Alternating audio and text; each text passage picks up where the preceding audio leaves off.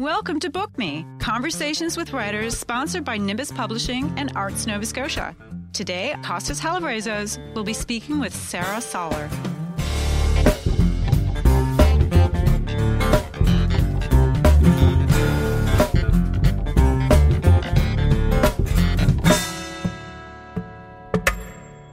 Ten places to visit before you die.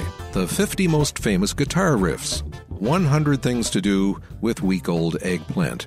Ever since internet content providers discovered that headlines, which included a list, were well nigh irresistible as clickbait, there's been a reaction against them by readers who saw through the ploy. Print has known about the seductive power of lists since at least 1977, when the enterprising family trio of David Wallechinsky, his sister Amy Wallace, and their father Irving Wallace brought out their first book of lists, which, through several updated editions, became a publishing goldmine. Which leads to my confession. Perhaps because of those manipulative listicles on the internet, and the fact that a lot of those copies of the Book of Lists ended up as reading material beside toilets, the section of bookstores which features books of lists was never my destination. But Sarah Sawler has made me a convert. Her books, 100 Things You Don't Know About Nova Scotia and 100 Things You Don't Know About Atlantic Canada for kids, are rich in material and they're entertaining. You might even find yourself returning to them as a source to settle arguments about what's fact and what's folklore in this region. Sarah is also the author of Be Prepared, the Frankie McDonald Guide to Life, the Weather, and Everything, which took home the 2018 Moonbeam Children's Book Award. We'll be discussing that book later in today's podcast. Sarah, welcome to Book Me. Thanks so much for having me. Consider yourself booked. Writers don't begin their careers by saying, uh, I want to write books of lists. Uh, when did you first experience the power of lists?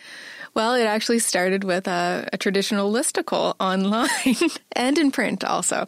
Um, so Trevor Adams at Halifax Magazine had asked me to write 50 Things You Don't Know About Halifax. Um, it was published in Halifax Magazine and it really took off in a way that we didn't expect. What was the reaction? I would call it Nova Scotia viral. we'll call it Nova Scotia A viral. small epidemic. Yeah, exactly.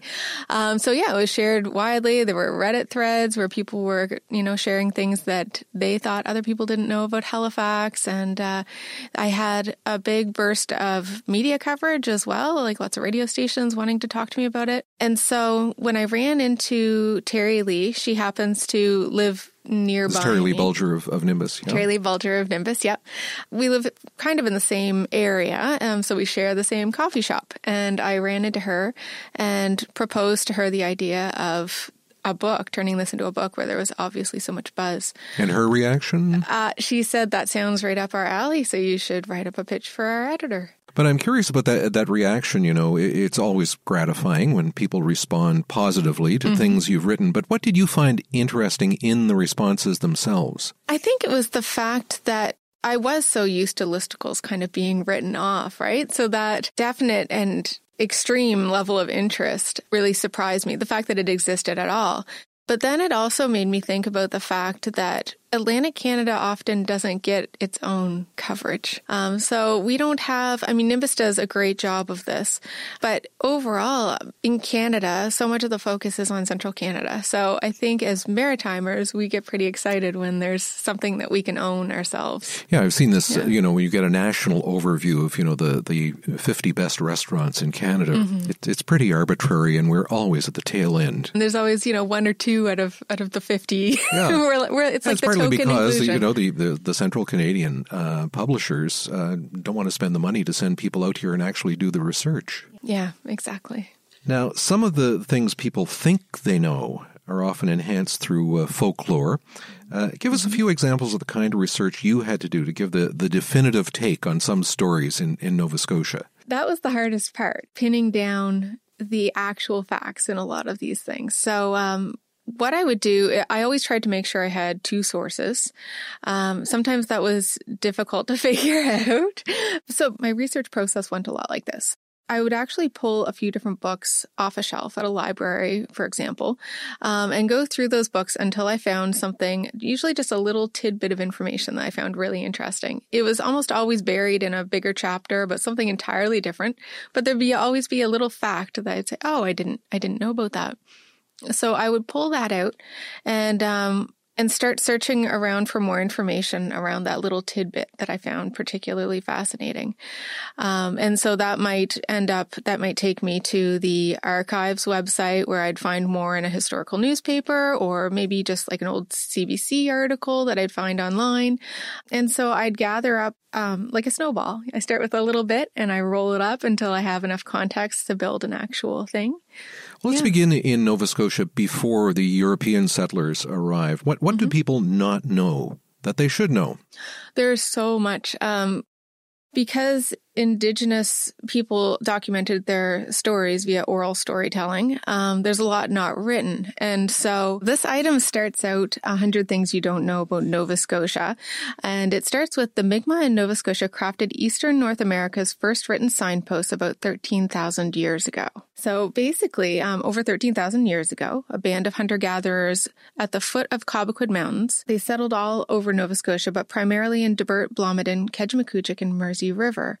And today, the Mi'kmaq hieroglyphs that were written all those centuries ago are considered to be the first written signs in eastern North America. People, I think, may have heard, I never assume, but I think they may have heard of the VE Day riots uh, mm-hmm. that broke out in Halifax when victory in Europe was declared in the Second World War. But, but Halifax, as you point out, uh, had quite a riotous history before that. It's true.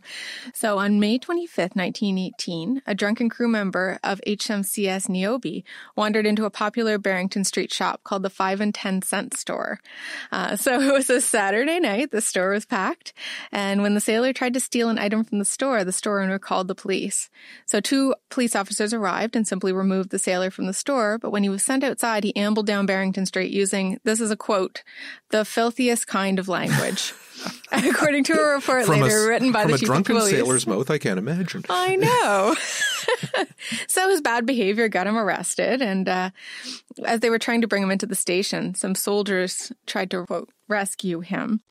um, and those soldiers were also arrested. So there was a massive protest outside of City Hall, and uh, in response to these people being arrested and the police refused to release them. The crowd rioted. They broke windows, attempted to light City Hall on fire, injured firemen and policemen, drove a police motorcycle um, and a patrol car into the Halifax harbor. Wow. Yeah, and this is this is my favorite part. So I found a news article. This is why I love digging up old news articles. May 27, 1918, Halifax Herald article said a man was heard shouting, let's dump the blooming thing in the harbor. And he and other couple other men drove the patrol car down George Street towards the Market Wharf. And, and I'm sure blooming is exactly the word yeah. he used. But they might have added that for the paper. but there was another riot, which is a rather shameful episode in Halifax's history that you document. Yeah. So the next riot happened in 1919, and that one was a race riot, unfortunately. The Chinese people had had a number of challenging experiences in Canada leading up to that point. Um, there was the Chinese head tax, which was a fee charged to every Chinese immigrant who came to Canada. You know, it was very expensive. It was uh, $50 when it was introduced in 1885. And by 1903, it had risen to $500, which was almost two years' salary for the average Chinese immigrant. In 1923, there was the introduction of the Chinese Immigration Act, um, which meant that Chinese immigration became extremely limited. Only 50 Chinese people immigrated immigrated to Canada during the 24 years that act was in effect, and it also kept people from bringing their families with them. In the early 1900s, um, a rash of race riots actually occurred across the country.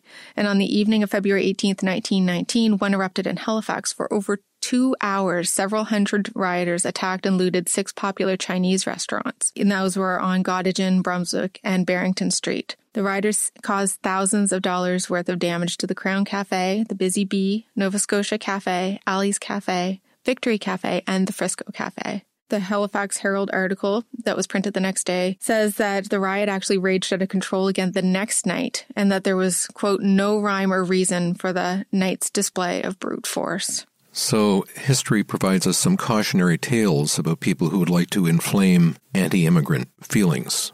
Absolutely. We do, I think, especially at this point in history, we need to look back at these things and, uh, and learn from them and and realize that we don't need to take a step back. Let's move along to the book you wrote, uh, and this time you expanded to uh, things you don't know about Atlantic Canada, but for kids. Mm-hmm. What was the age group you were aiming for? We were aiming for about 8 to 12.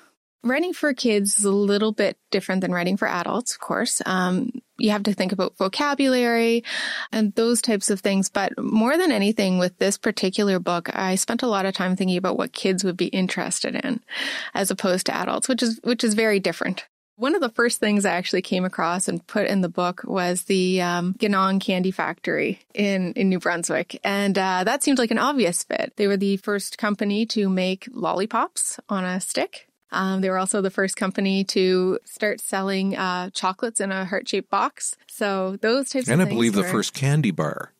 I think that's true. Actually, I feel like it was the maybe the one first one was with almonds in it. It was something very specific like that. Yeah. Um, so Ganong was a good fit. There was also um, Funk Island, just off of Newfoundland, and um, I thought they would love that because that is basically an island covered in bird poop and got its name from that. And, you know, kids love that sort of thing. So it has the best name in the world. has the best name in the world. Yeah. I'm surprised they don't have music festivals of funk music there every summer.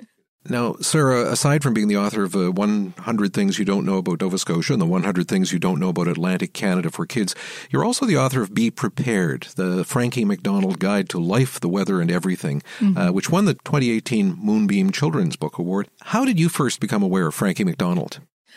Uh, I think it was probably four or five years ago that I first um, discovered Frankie, and it was probably one of his news clips because um, often he does YouTube videos, of course, and they get picked up by local news stations and they play little clips. Um, and I'm pretty sure it was one of those when I first discovered Frankie. One of his yeah. weather forecasts. One of his weather forecasts, but one that had actually been picked up by a news station and and played on the news. I will admit that when I first heard about the book, I was concerned about exploitation Mm-hmm. of a, a, vulnerable young guy. But but the book is anything but that. Explain why it was such a sensitive area for people it's, who don't even know who Frankie McDonald is. Yeah, of course. So Frankie McDonald is um, a YouTuber. Uh, he lives in Sydney, Nova Scotia, and he bases his YouTube channel around his weather reports. He also does what he calls comedy videos, uh, where he does impressions of people doing funny things. And uh, sometimes he does little fun interviews. And he's built up a huge audience around this YouTube channel. Frankie also is on the autism spectrum. So I feel like there was a lot of sensitivity around making sure, of course, that this isn't a situation where somebody is writing a disabled person's story and then profiting from it. There's also, of course, the fact that people in Cape Breton really cherish Frankie. And so they want to make sure that he's, he's taken well care of. It's really a hybrid book. I mean, it's about Frankie but it's also about the weather for young readers. It's a great introduction to uh, meteorology. What, what did Frankie tell you about how he got interested in the technical side of, of weather and forecasting? That's something that he's grown up with, I think. Um, he really got interested in computers and technology when he was in elementary school, and he had the opportunity to use equipment in um, in his class. At one point in my research, I was using a journal that was provided to me by one of his teachers, Mrs. Sims. And in that journal, she had talked about when they were working on, they were learning, learning to cook and they were using a special mixer and it had a lot of buttons and the kids were trying to figure it out. And Frankie almost intuitively knew which buttons to push to make, make it work. Um, so he's, he's shown an aptitude for technology from, you know, very early days. And, you know, as YouTube started, he was one of the first people on board trying to figure it out. Um, his first YouTube channel, he ended up shutting down because he, there were a lot of trolls. So, Saying mean things to him. Yeah, exactly. How did, how did he deal with that? Um, the, well, the first time I think it was a little overwhelming for him um, because he did end up shutting down his YouTube channel. But it must have hurt. Yeah, yeah. I've talked to him a lot about that. And he doesn't focus on the hurt. He said, Yes, it makes me sad. But then he almost automatically, as soon as he said, Yes, it makes me sad, he says, But those people, they don't know their own selves. That's almost a quote that, that he mm-hmm. gave me. He said, They don't know their own selves. They're just frustrated with their own lives.